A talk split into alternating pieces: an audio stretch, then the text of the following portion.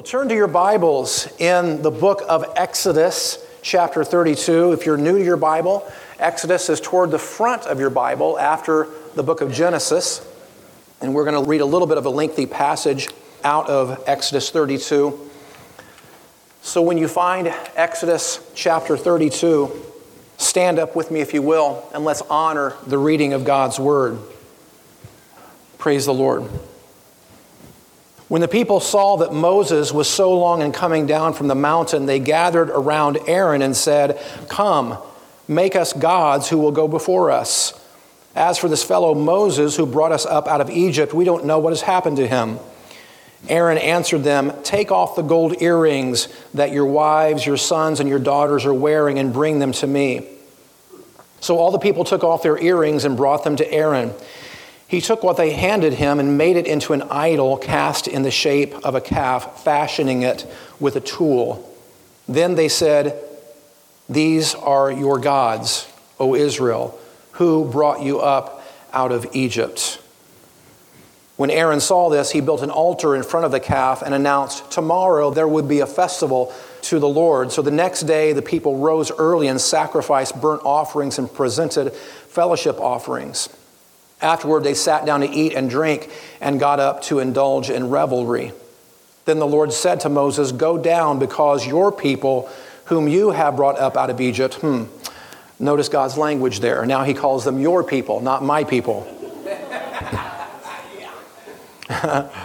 then the Lord said to Moses, Go down because your people, whom you brought up out of Egypt, have become corrupt.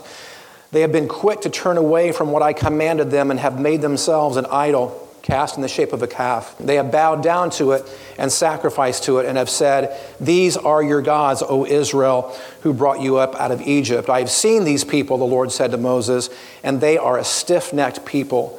Now leave me alone so that my anger may burn against them and that I may destroy them. Then I will make you into a great nation. But Moses sought the favor of the Lord his God. O Lord, he said, why should your anger burn against your people, whom you brought out of Egypt with great power and a mighty hand? Why should the Egyptians say it was with evil intent that he brought them out to kill them in the mountains and to wipe them off the face of the earth? Turn from your fierce anger, relent, and do not bring disaster on your people. Remember your servants, Abraham, Isaac, and Israel, to whom you swore by your own self I will make your descendants as numerous as the stars in the sky, and I will give your descendants all this land I promised them, and it will be their inheritance forever. Then the Lord relented and did not bring on his people the disaster he had threatened. And all God's people say, Amen. Amen. Go ahead and have a seat. Praise the Lord. Well, I want us to understand some key concepts about this text, but uh, before I get to that, let's review where we've been so far in this series, because I don't want us to lose sight of all that God has taught us in these last couple of months as we have gone through this series preparing for Christ's return. So I want us to be reminded this morning of the seven signs that I've been going through. We've done six of the seven. I want us to be reminded of the seven signs of the prepared and the unprepared for Christ's return. Remember, the uh, master text for this series has been Matthew 25 and the parable of the ten virgins. So let's review signs of the, of the prepared and the unprepared for the master's return that we've studied so far. So, one sign of the prepared is that uh, the prepared are working to advance God's kingdom and are not wrapped up in just their own little world. Whereas the unprepared, quite the opposite. Life is totally given over to one's own interests and selfish pursuits. The prepared, their affections are set on heaven, whereas the unprepared, their affections are set on worldly things. The prepared are committed to public worship, what you're doing right now. That's a high, high priority and commitment in those who are prepared, but not so much for the unprepared. Uh, there's a very low priority on church attendance. The prepared are lovers of the Word of God. They love the Word of God, they consume it. But the unprepared, little or no time given to the Bible. The prepared are seeking to constantly express the love and grace of God whereas the unprepared are more concerned about justice and their own personal rights, not as concerned about other people.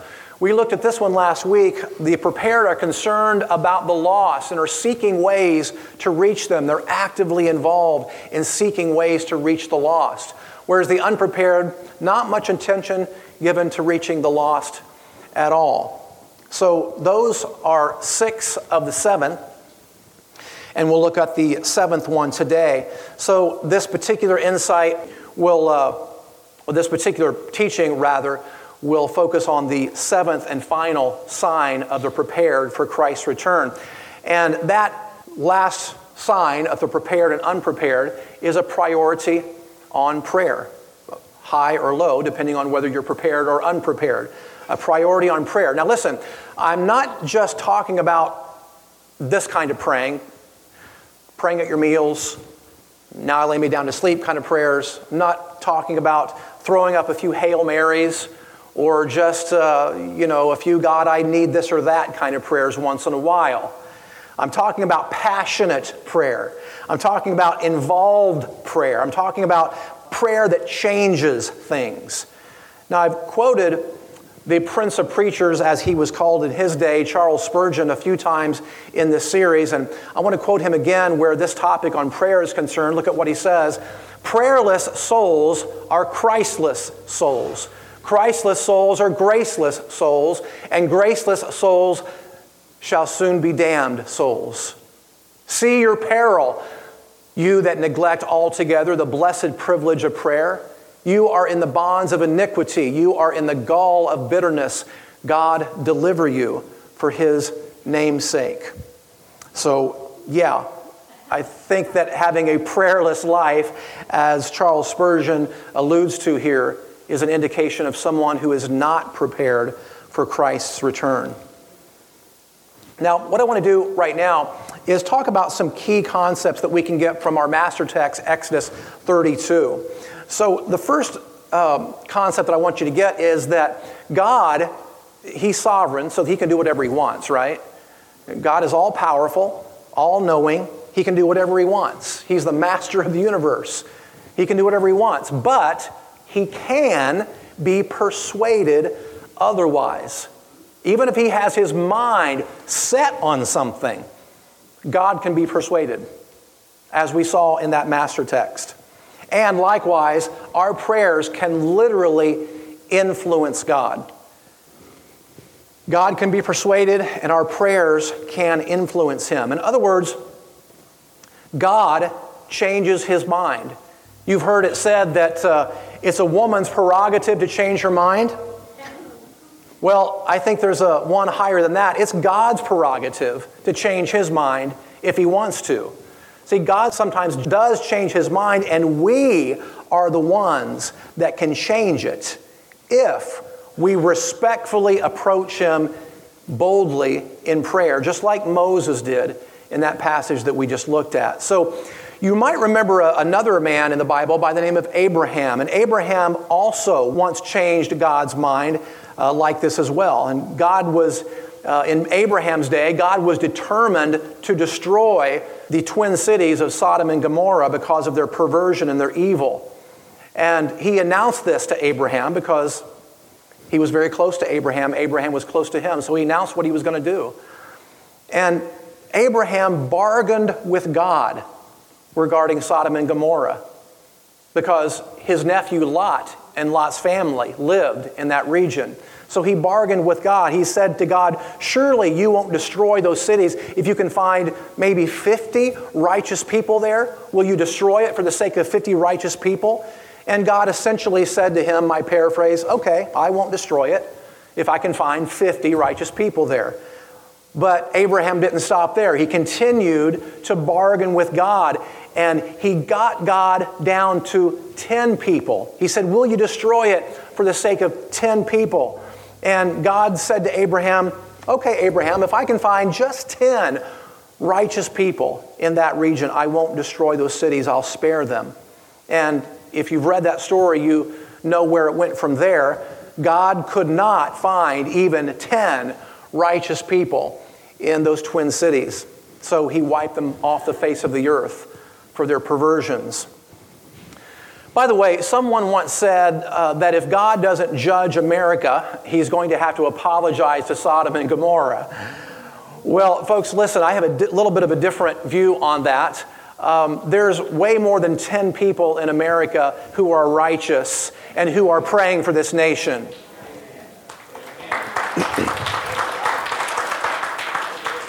There's more than 10 people in this room who are righteous and who are praying for this nation.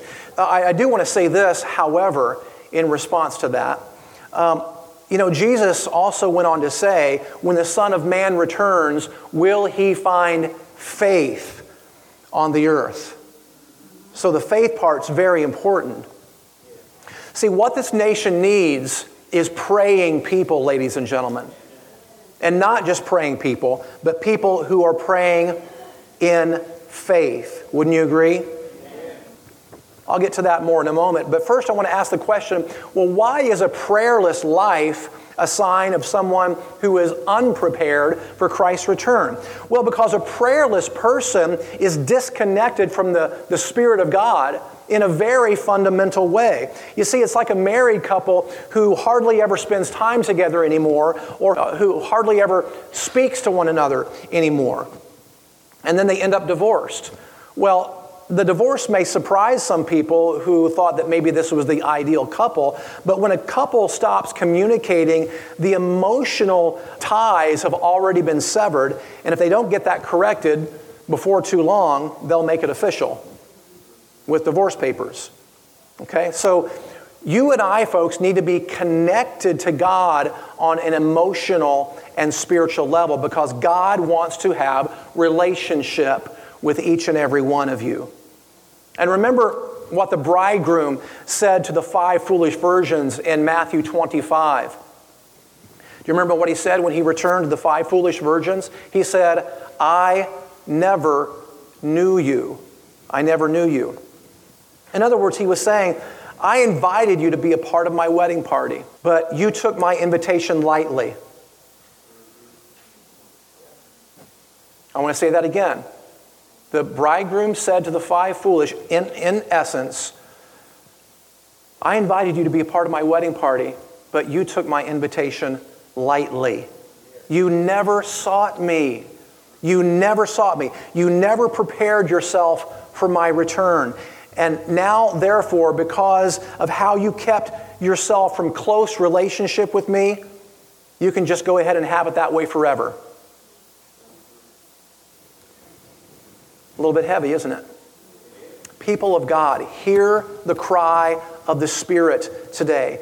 Hear Him beckoning you to stay connected to the vine, your very source of life. See, passionate prayer is the foundation upon which vibrant prayer is built. See, the problem with most people, ladies and gentlemen, is that they dabble in prayer. And when that doesn't work, they give up. They dabble in prayer, and when that doesn't work, they give up. But dabbling in prayer is not what we're talking about here. I want to refamiliarize you with a, a, verse from James chapter 5, verse 16. I'm going to quote it out of the Holman Christian Standard Bible because I believe that this particular version really got this verse right compared to some of the other versions. Um, and you might remember if you have memorized this verse in a different, uh, a different version some of the other versions may say that the earnest prayer of a righteous man has a power and is effective, something like that. But this version says a little bit differently. I want to read this to you. The urgent request of a righteous person is very powerful in its effect. Now, I want to break down a, a couple of uh, those words, actually, one word there. The word deesis is the ancient Greek word that was. Um, that was translated into English in various versions. Uh, the earnest prayer, in this case, the urgent request. And I think urgent request is really the correct translation here if you look at what deesis means. So let's look at this. It means a need, an entreaty, a heartfelt petition arising out of deep personal need, sense of lack or want, which likewise implies a felt need that is personal and urgent. That is personal and urgent. So it's that kind of prayer that has great power and wonderful results. The, the urgent request, the earnest prayer of the righteous. What we're talking about here is not praying just for the sake of praying, just so you say that you can, just so that you can say that you prayed. That's not what we're saying here. See, that's, that's what that is. That's legalism. Just praying so that you say that you can pray. Uh, just putting in your time, checking a box, checking a time card, just so you can say, yeah, I put in my time praying today. That's legalism. That's not what we're talking about here. What we're talking about is, is fervent prayer, the kind of prayer that, listen, that leans on your relationship status with God, like Abraham and Moses did, that leans upon your relationship status with God, just like how those men of God did. You see, Abraham's entire approach to God when he was, when he was entreating him on behalf of Sodom and Gomorrah, his, his entire approach was one of faith, you see, because Abraham was secure in his relationship with God, and he knew that God listened to him. And that's how we need to pray boldly, confidently, fervently, respectfully, of course, but leaning upon that relationship status. Because actually, we live in a new and better covenant than Moses and Abraham did. Let me show you what I mean. I'm going to give you five principles of fervent prayer today and the first one is relationship. And I'm going to read to you out of Luke chapter 11, a parable of Jesus, starting in verse 5 through 13. And you're probably, many of you, very familiar with this, but let's read this together. then Jesus said to them, Suppose one of you goes to his friend at midnight and says, Friend, lend me three loaves of bread, because a friend of mine has come to me on a journey and I have nothing to set before him. And suppose the one inside answers, Do not bother me. My door is already shut and my children and I are in bed. I cannot get up to give you anything. I tell you, even though he will not get up to provide for him because of his friendship, yet because of the man's persistence, he will get up and give him as much as he needs. Persistent prayer. Let's continue. So I tell you, ask and it will be given to you, seek and you will find, knock and the door will be open to you. For everyone who asks receives. Asks like this is the implication, that pers- persevering kind of prayer.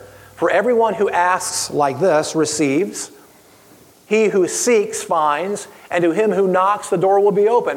What father among you See, he's, he's talking about relationship now. What father among you, if his son asks for a fish, will give him a snake instead? Or if he asks for an egg, will give him a scorpion? So if you who are evil know how to give good gifts to your children, how much more will your Father in heaven give the Holy Spirit to those who ask him? So the first principle of passionate and effective prayer is relationship.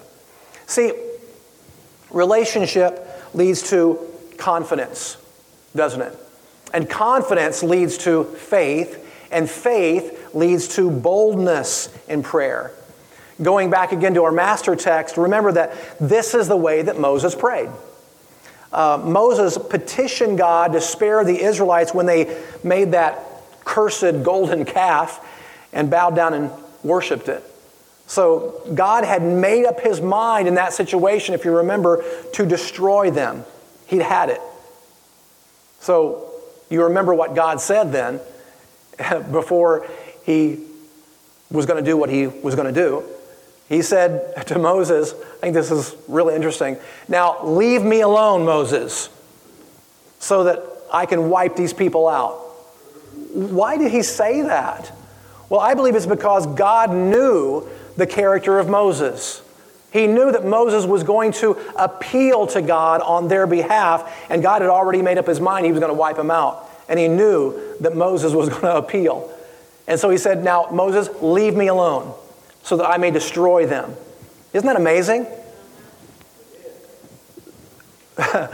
and then Moses did appeal to God on behalf of the Israelites and of course, we know that Moses got God to change his mind. Even when God was determined to do something, and he announced, Here's what I'm going to do. Moses got God to change his mind. And this is the kind of prayer that is bold enough, by the way, to get in God's face. And I, and I, hope you know what I mean by that, and not in a disrespectful way, but in a way that just won't be denied. You, you must have an answer from God in those situations where you just must have an answer from God, and you're not going to let up until you do. That's the kind of praying that makes hell tremble. And on that note, I want to read you what Samuel Chadwick said about prayer. He said, The one concern of the devil is to keep Christians from praying. He fears nothing from prayerless studies, from prayerless work, and prayerless religion. He laughs at our toil, mocks at our wisdom, but trembles when we pray. Yeah. Now, I'll add to that quote there that this fervent kind of prayer, based upon faith in our relationship status with God, like what we've been talking about, is the kind of prayer that makes hell tremble. In fact, I heard a former Satanist once say that uh, whenever um, he and other Satanists would try to put their incantations and, then hexes and curses on a city, um, the thing that thwarted their plans is if they saw a gathering of believers or when they knew that there was a gathering of believers who were praying in unity and praying in faith in that region, they knew that they were not going to succeed in their wicked plans. He said that prayer, united prayer, praying in faith, is what thwarted the enemy's plans. So, folks, we must pray. We must pray for this church. We must pray for this region. And we must pray for this nation. Pray lest we be destroyed. Because the enemy is doing everything he can right now to destroy this nation. And whether you realize it or not, he's doing everything in his power to destroy you and your family and your health and everything associated with you. But the mercy of God has been upon you, and He's not been able to accomplish it yet. But if we are prayerless, then there's a chink in the armor. If we are prayerless, there's an Achilles heel that he, He's able to get to. We must be people of fervent prayer. The second principle I want to discuss with you this morning is just simply time. And you've got to devote some time to prayer, folks, if you want it to be effective.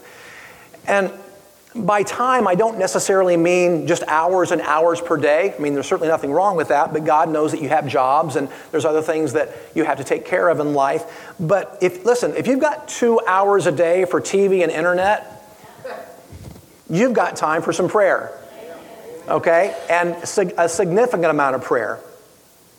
I'm not talking about the kind of prayer that you know, just Lord, help, help me to have a good day kind of prayer. I'm talking about getting on your face before God and crying out to Him. Because this is the kind of prayer, that passionate prayer that leans on your relationship status with God, that prayer that just won't be denied. That's the kind of prayer that moves God's heart. Praise the Lord. Listen to what Jesus said to his disciples when he was praying in the Garden of Gethsemane just before his crucifixion. In Matthew 26, it says, Then he, Jesus, came to the disciples and found them sleeping and said to Peter, What? Could you not watch with me one hour? Watch and pray, lest you enter into temptation. The spirit is indeed willing, but the flesh is weak. Boy, I can relate to that, can't you? The spirit is often willing, but the flesh gets sleepy, the flesh gets impatient, etc. And Jesus was saying to Peter, Couldn't you even stay awake for one hour and pray with me? And I think that's what he would say to many of us today. Couldn't you just hang out with me for 20, 30 minutes in the morning? Give me some time before you begin your day. I heard somebody say to me one time, Well, I don't know how to fill up 20 or 30 minutes in prayer. I'll get to that. I'll get to that. The third principle is perseverance, and uh, perseverance, of course, relates to our last principle where time is concerned. Because if you're going to pray and not give up, you're going to have to pray daily. And sometimes do that for a really long time, like weeks and sometimes months and sometimes even years, depending on what, on what the situation is, until you see that thing come to pass. And folks, listen, I want to admit to you, I don't really know why it works this way. I'm not sure why God doesn't just wave a magic wand and answer all of our prayers immediately. I don't know. Some of that may have to do with our own level of faith.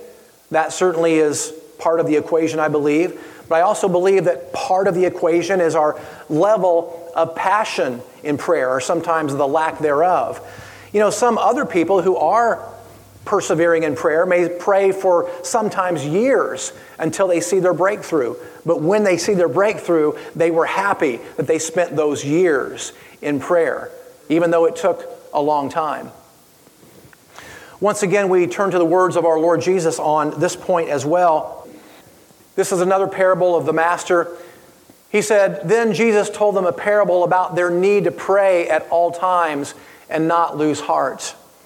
And this is also in the book of Luke, just a few chapters over from where we read before in chapter 18. And he says in verse 2 In a certain town there was a judge who neither feared God nor respected men. And there was a widow in that town who kept appealing to him, Give me justice against my adversary.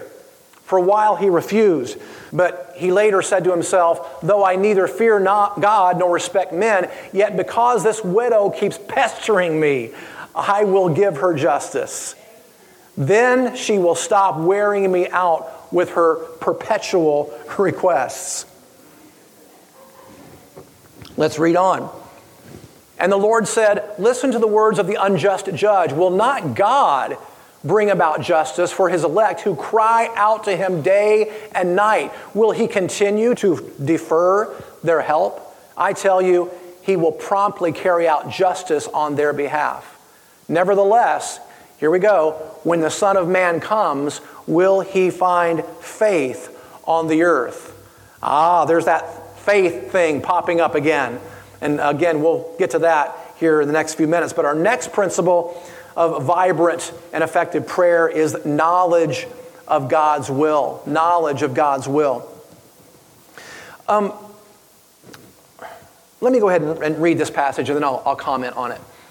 So, my passage here the person without the Spirit, listen to what this says. Actually, no, I want to comment on this before, so um, I changed my mind. See, I have the prerogative to change my mind too. Let me say this before I read that passage. Did you know that we can know God's will in certain situations? Did you know that? If not in most situations. See, the Bible says that we have the mind of Christ. We have the mind of Christ. Now, this passage I'm about to read, I'm going to read to you that line in context because in context of where that line is found it tells us that we can make judgments about all things because we have god's spirit. We have god's spirit.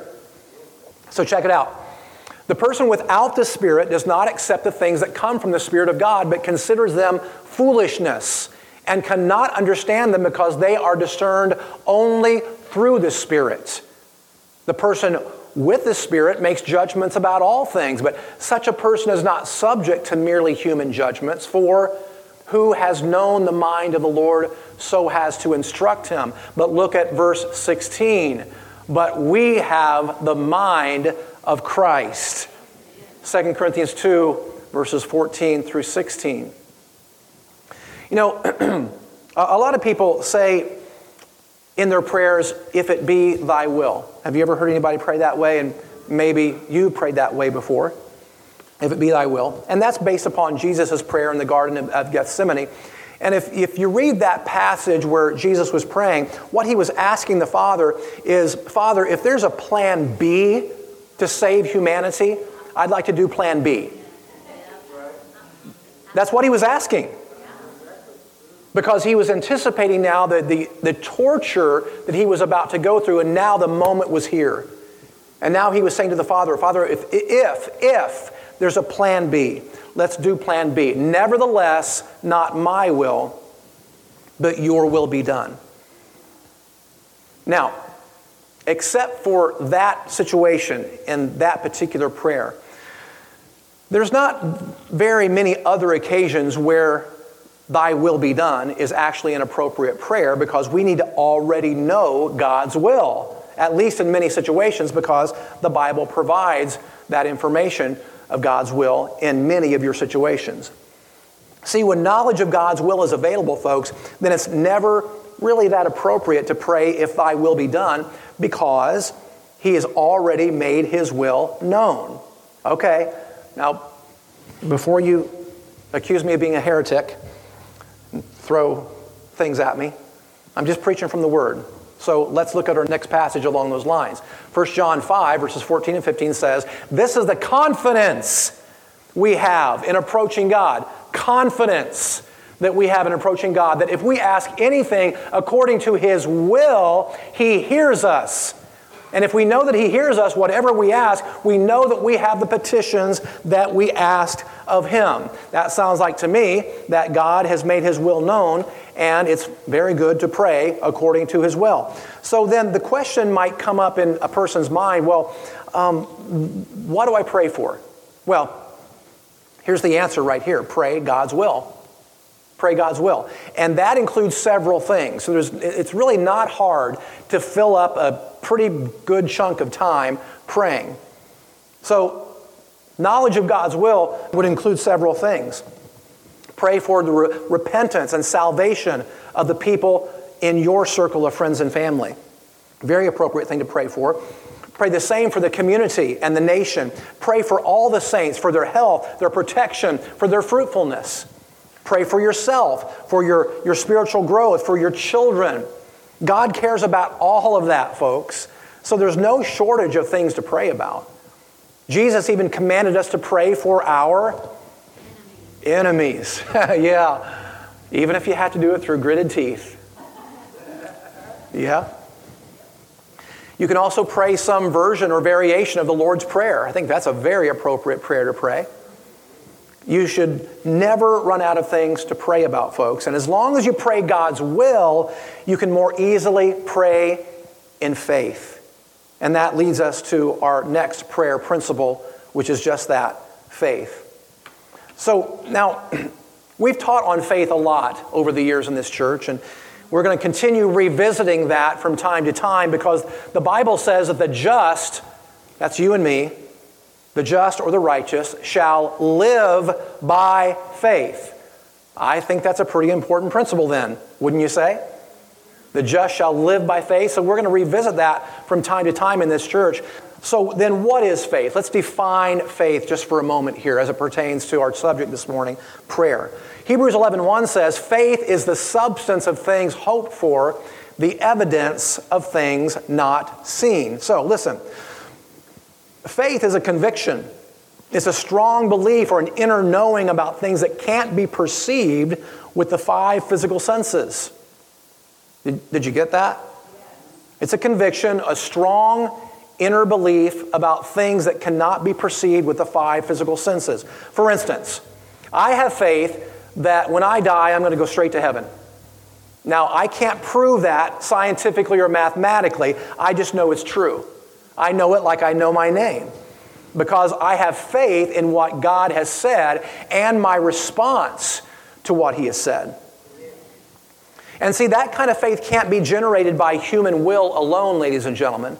Uh, human will is involved in that, but moreover, God grants this kind of faith for those who seek Him. Now, let's look at another couple of uh, key words in that short verse there, Hebrews 11.1. 1. I want to give you some additional insight on that. So, that word substance, as, as it appears there in the King James Version, for faith is a substance of things hoped for. Well, the Greek word there is actually the word hypostasis.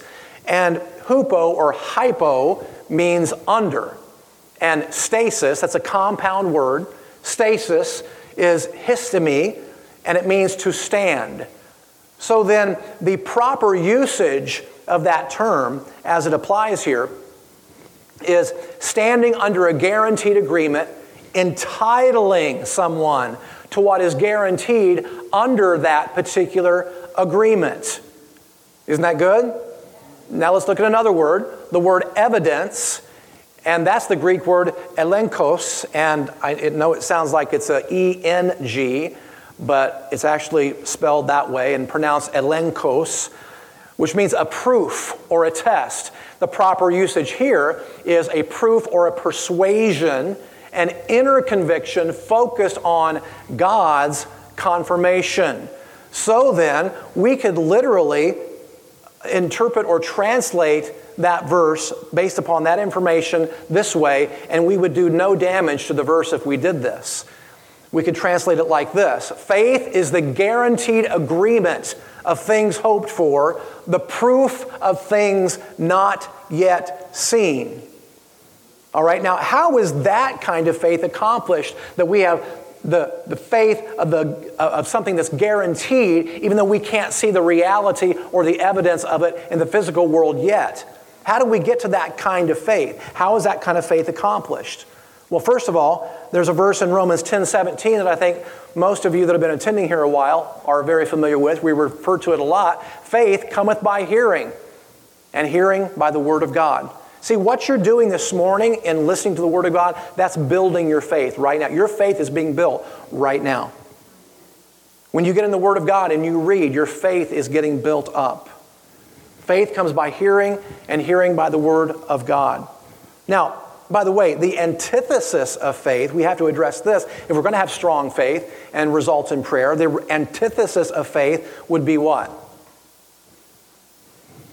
Did, I, did I hear doubt? That would be the right answer. The antithesis or the opposite of faith is doubt, and that's what we want to avoid if we want results in prayer. So I want to read to you very quickly here James 1, verses 6 through 7, which says this But when you ask, you must believe and not doubt, because the one who doubts is like a wave of the sea blown and tossed by the wind. One of the most profound and poignant verses in the Bible follows right here. That person should not expect to receive anything from the Lord. Bam, right between my eyes.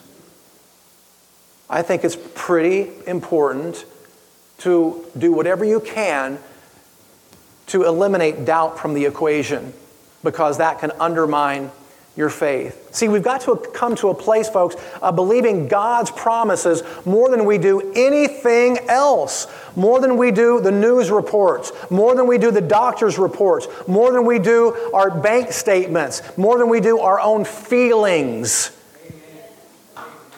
Yeah, hallelujah. See, we, we, we can't let those things sway us because if we do, we can derail our faith and that makes our prayers ineffective. I'm just quoting the Word of God to you, right? This is not the gospel of Andy. I'm just reading the Word of God to you. Okay? I didn't make this up, folks. If you got a problem with this, take it up with God. I didn't make this up. Okay? I didn't write James 1, verses 6 through 7. It's not Andy that said that person should not expect to receive anything from the Lord. That was by divine inspiration of the Holy Spirit. See, you got saved by faith. And when you got saved, you didn't doubt that, bam, something happened, and right then, God saved you, and your name is now written in the Lamb's Book of Life. Did you know that everything that you do and believe for from God from that point forward is received exactly the same way by faith? That's the way this whole thing works. That's the way this whole thing works. Like I said, doubt makes our prayers ineffective, and the only way to get to the place of eliminating that doubt is to behold God's Word more than we do all these other things the news reports, the doctor's reports, bank statements, and our own feelings.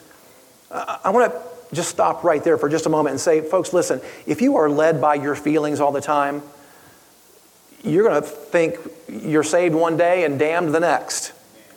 You can't live by your feelings. Your feelings will mislead you over and over and over and over and over and over again. See, we have to behold God's word more than we do these other things. But that's exactly the opposite of what most people, even Christians, do. They behold all of these other external things all day long, every day, and maybe behold God's word just a little bit every so often in small amounts, and then they wonder why their prayer life is so ineffective, so dull, so lifeless, and so without results. I'm going to say it this way we get what we behold. We get what we behold. We get what we put before us, and we, we change our mindset. The, the Bible tells us to be transformed by the renewing of your mind. How do you get your mind renewed? You behold the Word of God more than you behold all these other things, the news reports and what have you. Man, I'm telling you, folks, if you spend your time listening to the news, you'll be as faithless. You won't have enough faith to blow the fuzz off of a peach. I'm telling you, you cannot live listening to news reports. So I'm going to tell this to, now I've told you this many times.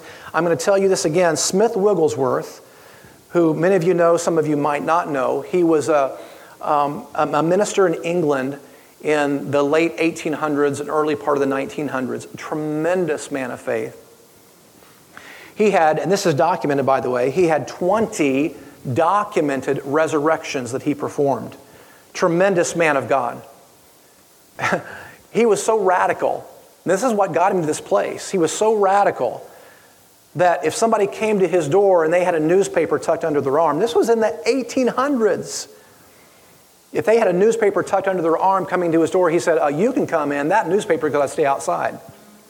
He didn't want to see those headlines, and, and he called them lies. Even back then. Folks, we live in a very similar time. As a matter of fact, it's gotten a lot worse. Okay?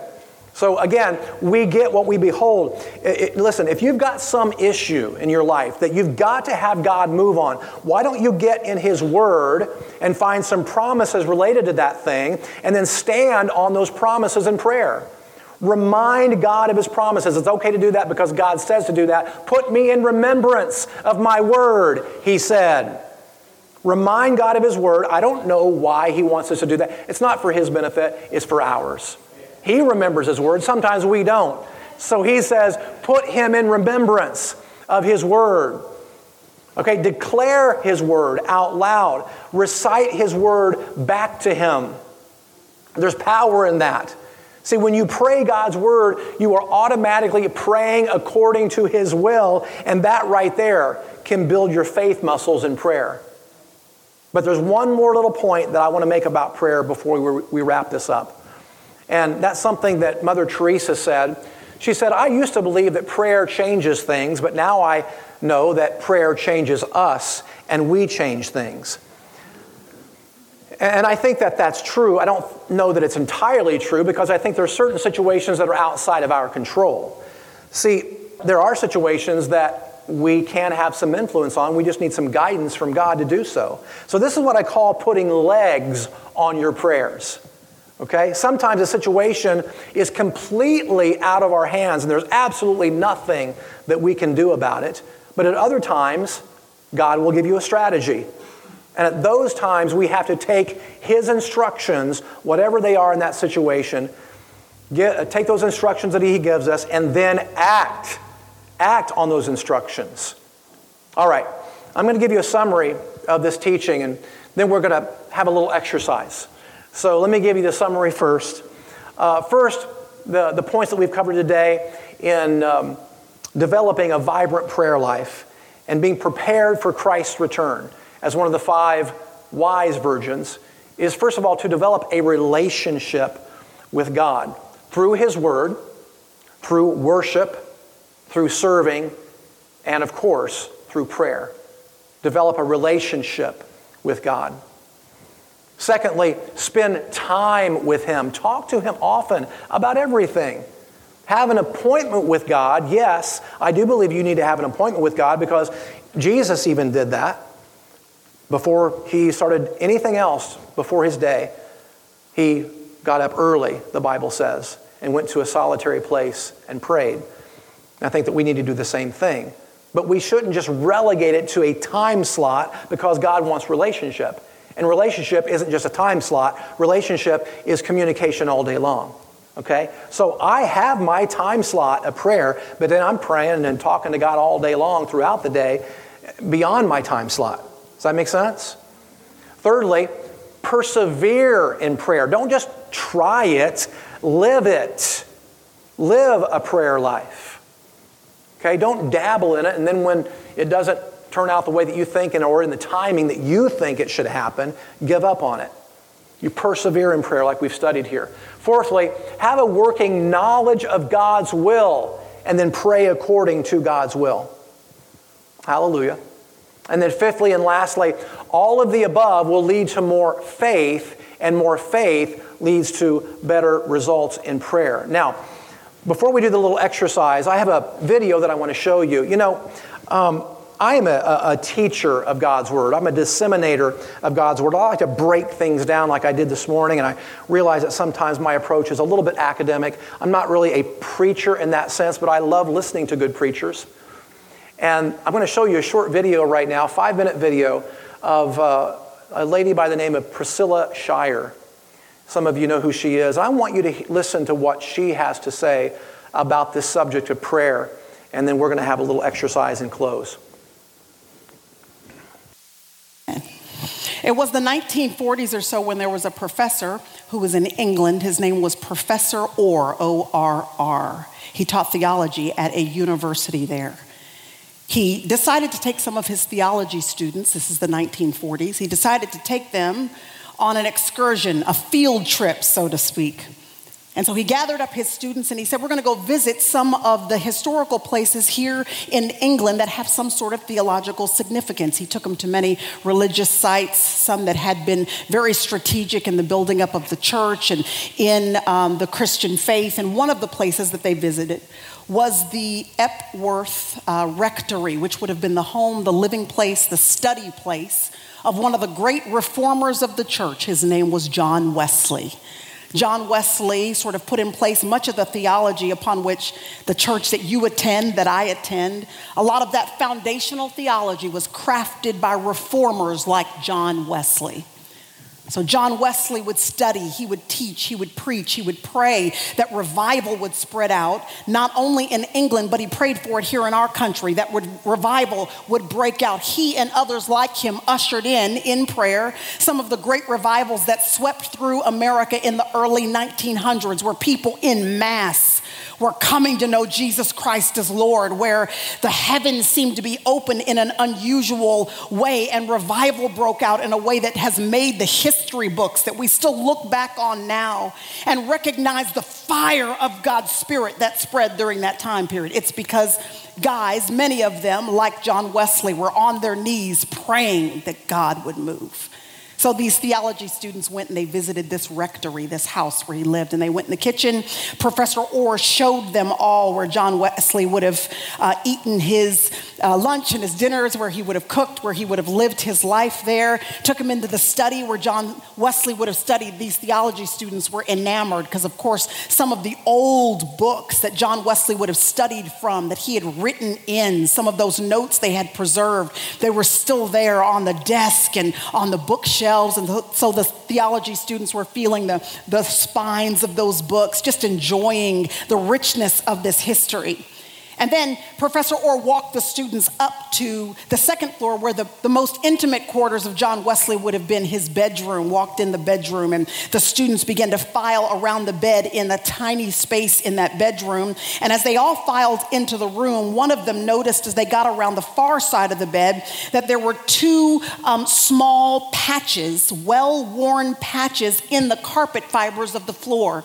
They were right next to each other and they were beside the bed. And he, he asked his professor about those patches that were worn right there beside the bed. And Professor Orr explained that it is said that those two patches were the actual places where every single morning, not for a minute or two, but for several hours on end, John Wesley would plant his knees right beside his bed.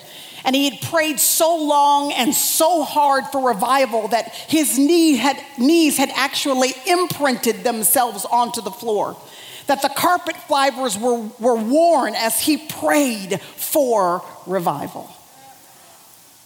So the students stood in there for a moment And after a few moments, they left the room. They went downstairs. They all got on the bus to go to the next location. Professor Orr stood at the front of the bus, counted the students to make sure everybody was there, and he realized one was missing. He walked back into the house, went into the kitchen to look for the student, nobody was there, went into the study to look for the student, nobody was there, walked up the stairs into the bedroom, and he could just see across the other side of the bed the head and shoulders of a student who had planted his knees down in those well worn patches on the floor. And he could hear the student praying, Do it again, Lord. Lord, would you do it again? And would you do it again with me? Professor Orr walked around the side of the bed. He put his hand on the, the shoulder of the student and he said, It's time to go. And rising from his knees, Billy Graham went and joined the rest of the students on the bus that day.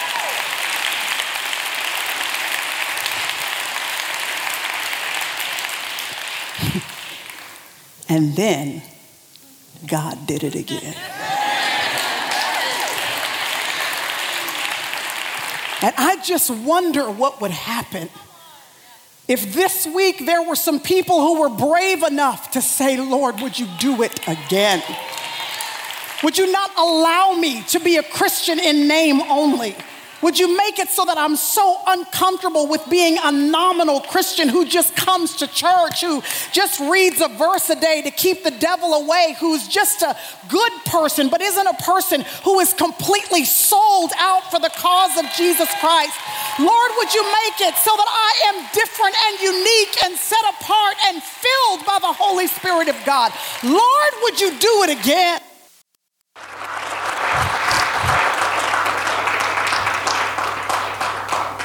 Folks, America needs God to do it again. Amen.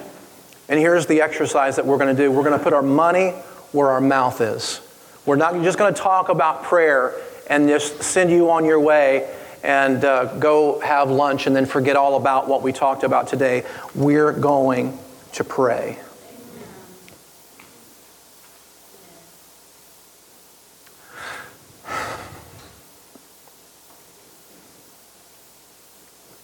That God does it again.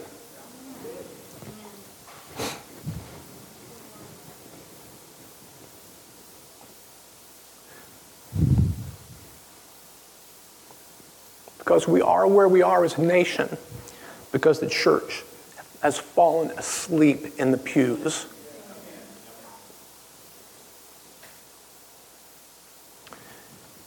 I'm not going to let us leave here without taking action. Here's what we're, we're going to do I'm going to ask you if you'd be willing to break up into groups right now. Just like a couple of families. If you're here by yourself, join a family. If you're here with your family, invite two or three people into your circle. And whoever felt, feels led in that group to begin praying for this nation. We're not going to not going to prolong this. Well, maybe we will. Maybe, maybe the Holy Spirit will fall and we'll be here all afternoon. And if that happens, that's okay. but can we take just a few minutes, folks? Can we do that? And just begin to pray for this nation, pray for this community, pray for this church. Can we just gather, just do something as simple as gathering into groups? There may be some noise that goes on. There'll be a lot of commotion maybe as, as voices are lifted up. We don't have to pray little whispery prayers. You can raise your voice if you want to. That's okay, and probably very appropriate. Okay? So I'm going to pray just a, a, brief prayer here, real quick, and then I would want you to just break up as you will and find some people in several groups and just begin to bombard heaven for this nation and for this community. And we'll adjourn whenever you all feel like you're, you're done. Would that be okay? Father, we pray, Lord, like Billy Graham once prayed. Do it again. Do it again, Lord, and do it through us. Lord, I pray that many people and many churches throughout this nation oh God, would begin to cry out to you and not be comfortable in their little Sunday morning happy clappy routines that we do. Desperate times call for desperate measures. And these are desperate times, Lord. And we need you, Lord, to act because we believe that this country is not too far gone. Yes, it has drifted so far off course that we wonder how in the world we ever got here. But Lord, we know that you are a merciful God. And so as we break up into our groups right now, I pray, Holy Spirit, that you would just inspire each person that prays, that you would come, Holy Spirit, and you would be the one praying through each individual. So as we do this now, Lord, I pray, Holy Spirit, come in a mighty way today as we exercise this privilege of prayer. In Jesus' name, amen. Amen. Go ahead, guys.